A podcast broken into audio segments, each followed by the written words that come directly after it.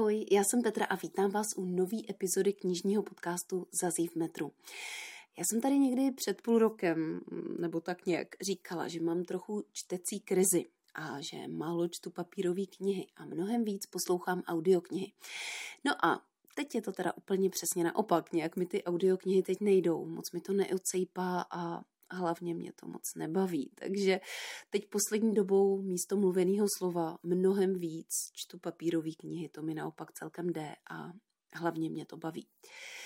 Teď eh, jen tak mimochodem vám chci říct, že zrovna dočítám poslední knížku od Petry Soukupový, kterou vydal v loni host.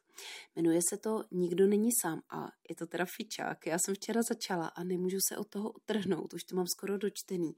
Zbývá mi posledních 50 stránek nebo tak nějak z těch asi 380 nebo kolik to celkem má. Je to strašně čtivý, ty stránky letějí pod rukama úplně sami. No a je to teda klasická depka, jak jsme u autorky zvyklí. Ale tentokrát možná ještě o něco hlubší a silnější, protože tady nejde už jenom o špatnou komunikaci v rodině, což si můžeme všichni tak nějak nalhávat, že se nás to úplně netýká, že my to máme ještě dobrý. Ale do tohohle příběhu Petra Soukupová zahrnula i péči o starnoucí rodiče a snahu skloubit to nějakým způsobem s prací a péčí o rodinu a to už je takový strašák, který se může jednoho dne týkat každého z nás, takže mě tahle ta knížka strhla ještě asi víc než ty předešlý. A já se teda divím, že ta hlavní hrdinka Veronika to zvládá s takovým relativním klidem. Já už bych teda na jejím místě dávno zobala nějaký neurol, nebo bych měla rovnou rozestlanou postel v Bohnicích. Já už jsem tady v jednom podzimním díle eh, podcastu o Petře Soukupový mluvila, takže Nikdo není sám se už v samostatném díle nejspíš vracet nebudu, ale chci vás na to ve zkratce nalákat aspoň touhle cestou, protože jestli máte rádi texty Petry Soukupový, tak se vám to bude líbit, určitě si to dejte. Já už jsem teda sice slyšela názory, že ty její texty jsou pořád stejný, což jako jo, to jsou, ale mě to stejně pořád baví a myslím, že tenhle příběh se od těch ostatních ještě malinko liší právě tou péčí o rodiče, takže je ještě o něco tíživější. Určitě doporučuju. Nicméně o Petře Soukupový jsem tady dneska mluvit nechtěla. To je jenom, že tu její knížku zrovna dočítám, tak jsem toho příběhu úplně plná. Ale dneska se chci vrátit ke knížce, kterou jsem dočetla před pár dny.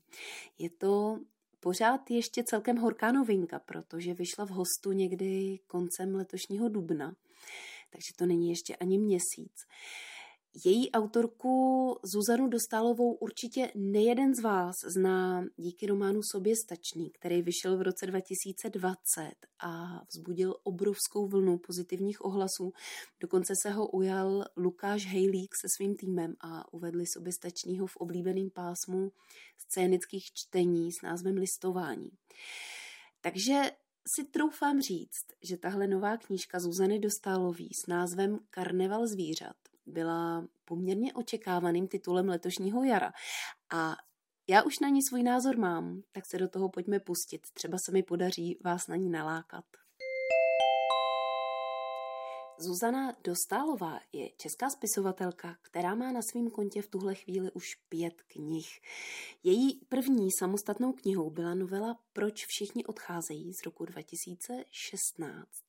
Následoval román Hodinky od Ašera z roku 2018 a téhož roku vyšla novela Johana, kterou Zuzana Dostálová napsala spolu s Pavlou Horákovou a Alenou Šajnostovou. V roce 2020 vyšel už zmíněný román Soběstačný, no a Karneval zvířat je konečně tím pátým titulem. Já se můžu zatím vyjadřovat jenom k soběstačnému a ke karnevalu zvířat, protože ostatní autorčiny knihy jsem zatím nečetla, ale ty dvě, co jsem četla, se mi strašně líbily, takže mám v plánu eh, pustit se ještě do něčeho dalšího. Jako další v pořadí si myslím dám tu novelku Proč všichni odcházejí, protože má moc hezký hodnocení. Na databázi knih dostala rovných 90%, což teda není vůbec zlý. Zuzana Dostálová je spisovatelkou, jak jsem řekla, ale kromě toho je taky violončelistkou v symfonickém orchestru. Takže ve svým nejnovějším románu Karneval zvířat zúručuje právě svoje zkušenosti z uměleckého života. Je to vlastně taková road movie. Autorka nás tady vezme spolu s Českým filharmonickým orchestrem na koncertní turné do Německa. No a teď přichází zajímavá otázka, proč se to jmenuje Karneval zvířat. Za prvé je název knihy odvozený od symfonické svity od francouzského romantického hudebního skladatele Camila Saint-Saënse, se kterou právě orchestr vyjíždí na turné. Je to skvostný, zhruba 25-minutový dílo o 14 větách, kde se autor snažil prostřednictvím hudby a jednotlivých nástrojů charakterizovat různé druhy zvířat a jejich pohyby. Takže tu máme třeba lva, slona, labuť nebo akvárium.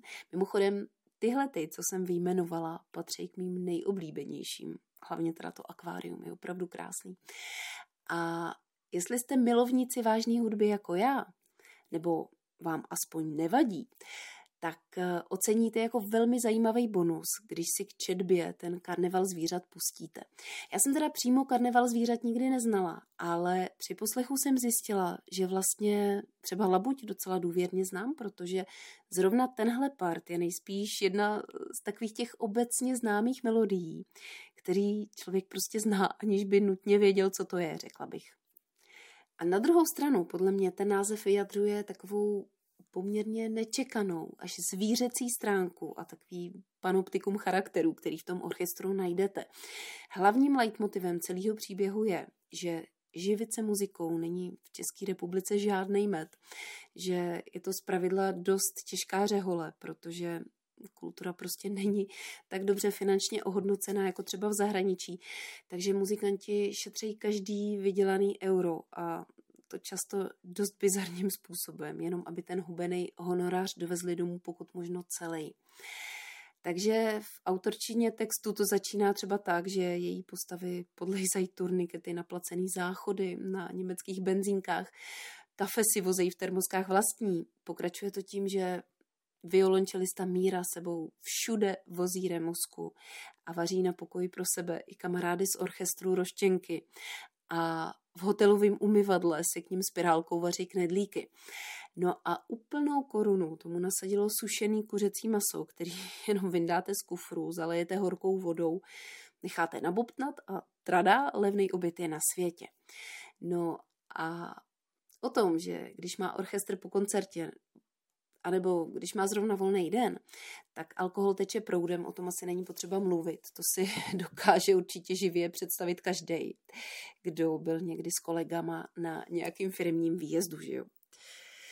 No, takže v tom názvu Karneval zvířat máme schovaný ohromný kontrast těchto těch dvou světů. Až se nechce věřit, že tyhle dva světy jsou jeden. Na jednu stranu tu máme noblesní svět velkolepých koncertních síní, elegantní večerní rouby, bouřlivý potlesk ve stoje a překrásnou hudbu, která i po letech dokáže muzikanta dojmout, když se zahraje procítěně. A na druhou stranu tu máme skupinu unavených lidí, kteří mají problémy s alkoholem, nebo s penězma, nebo se vztahama, anebo taky všechno dohromady. A na hotelový snídani si cpou sendviče do tašky, aby s tím vyšli na celý den. To vyprávění je pozvolný a pomalý, postrádá překvapivý momenty i dramatický zvraty a já musím i přesto říct, že mě opravdu silně oslovilo. Za prvý proto, že tu autorka pracuje s mimořádně originálním tématem. Já jsem teda ještě nic z prostředí filharmonického orchestru nečetla. A myslím, že tohle téma je opravdu v českém literárním rybníčku dost neobvyklý. No a za druhý proto, že jsem velký milovník vážné hudby, jak jsem řekla, takže tenhle námět mi byl opravdu hodně blízký a sympatický. Příběh si mě sice získával postupně. Já jsem si ze začátku vlastně říkala, to bude pořád jenom o tomhle, jakože projíždíme jeden hotel za druhým, jeden koncert za druhým a večer co večer sledujeme, co violončelistovi Mírovi zrovna bublá pod pokličkou v remosce. No ale postupně jsem došla k závěru, že tím je to právě tak autentický a Když už se s nima projedete kus cesty, tak si k těm jednotlivým muzikantům postupně vybudujete vztah a když se vám pak po měsíčním turné rozutečou od autobusu v Praze do svých domovů, tak vám vlastně začnou chybět. Mě na tom textu hodně bavily krátké vsuvky, ve kterých autorka na každý štaci uvedla základní zajímavosti o koncertní síni, kde zrovna orchestr hrál. Třeba popsala nějaký výjimečný architektonický prvky, takže mě to nedalo a drtivou většinu těch síní jsem si vygooglila a v Německu to teda umějí postavit, to mi věřte. Většinu z nich bych opravdu ráda navštívila a rozhodně teda musím jet do Lapský filharmonie v Hamburku. Přesto nejede vlak, protože to je opravdu nádherná budova. A jestli je ta akustika tam skutečně tak výjimečná, jak se píše v románu, tak eh, to musí být opravdu mimořádný zážitek. Takže já už jsem si hledala lístky, ale bohužel na tuhle část sezóny už mají všechny zajímavé koncerty vyprodaný. Tak třeba na podzim doufám, že se mi podaří najít termín a vyrazím tam. Taky se tu nejednou objevují hlášky a vtipné historky ze života orchestru, který má jeden z muzikantů vypsaný v deníčku a pro ukrácení času je v autobuse přečítá ostatním. A tady si myslím, ale to je teda jenom můj osobní dojem, že autorka tady klidně mohla použít eh, nějaký skutečný historky z toho orchestru, ve kterým působí. Ještě mě docela zaujalo, jak Zuzana Dostálová popisuje německý koncertní síně s kapacitou několika tisíc diváků, obsazený do posledního místečka a bouřlivý ovace ve stoje. Oproti tomu český publikum prý chodí na vážnou hudbu mnohem míň a většinou jenom přes slevomat což zní teda trochu smutně a o stavu české kultury to neříká nic moc hezkého. Nicméně já osobně tu situaci teda nevidím zas tak zle, protože kdykoliv scháním lístky na nějaký koncert eh, do Rudolfína třeba, tak je to poměrně dost obsazený. Třeba Včera jsem si právě pod vlivem téhle knihy koupila lístky do obecního domu na závěrečný koncert Pražského jara a bylo tam posledních snad 10 nebo 20 míst a to už jenom někde úplně u stropu a vzadu takových těch hrozných míst, co na nich fakt nechcete sedět, protože jsou daleko a stojí podezřele málo peněz. No, málo ne, ale ve srovnání s těma předníma místama, jo. Takže já osobně jsem se tímhle trochu uklidnila, že to s tou kulturou u nás teď snad není tak zlý. I když co já vím, já to vnímám jenom takhle jednostranně jako divák, co si jednou za měsíc koupí lístek do Rudolfína nebo do obecňáku a je rád, když ještě sežene super pěkný místo. Jak to vnímá muzikant, to vám řekne právě Zuzana Dostálová v tomhle textu. Musím říct, že se autorce mimořádně povedl konec. Jak jsem říkala, že hlavním leitmotivem románu je špatný finanční ohodnocení muzikantů v orchestru, tak ten konec tomu teprve dá tu pořádnou ránu. Já bych nerada prozrazovala moc, řeknu vám jenom tolik, že román končí v roce 2020. A jasně, všichni tak nějak víme ze zpráv, že kultura na tom v roce 2020 nebyla úplně dobře. Pro nikoho z nás to není nová informace, ale když si s Mírou, Evženem, Toničkou, Ludvou, Fandou a dalšíma projedete kus jejich životní cesty, tak se vás tahle zpráva z televizních novin najednou začne tak nějak víc týkat. Budete ji najednou vnímat osobně a třeba vás i dojme, jako mě. A já myslím, že už nikdy nebudu tu vznešenou nádheru v obecním domě vnímat stejně jako dřív a už navždycky budu těkat pohledem mezi muzikantama a hledat mezi nima cukrovkáři ščuku s uhnilou nohou nebo čelistu míru, který chodí na koncerty skrz na skrz na čichlej roštěnkama.